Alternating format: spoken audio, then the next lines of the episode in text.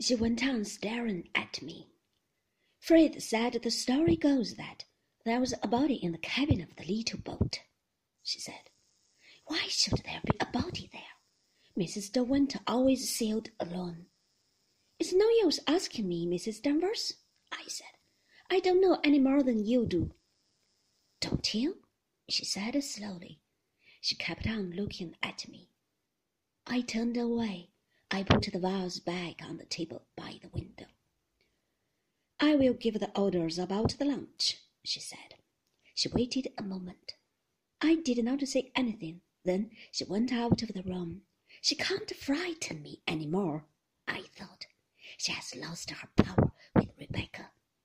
Whatever she said or did now, it could not matter to me or hurt me. I knew she was my enemy, and I did not mind. But if she should learn the truth about the body in the boat and become Maxim's enemy too, what then?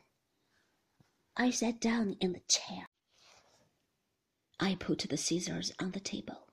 I did not feel like doing any more roses. I kept wondering what Maxim was doing.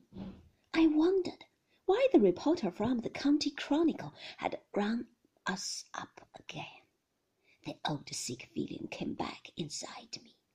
I went and leaned out of the window. It was very hot. There was thunder in the air. The gardeners began to mow the grass again. I could see one of the men with his machine walk backwards and forwards on the top of the bank. I could not go on sitting in the morning room. I left my scissors and my roses and went out onto the terrace. I began to walk up and down. Jasper padded after me, wondering why I did not take him for a walk. I went on walking up and down the terrace.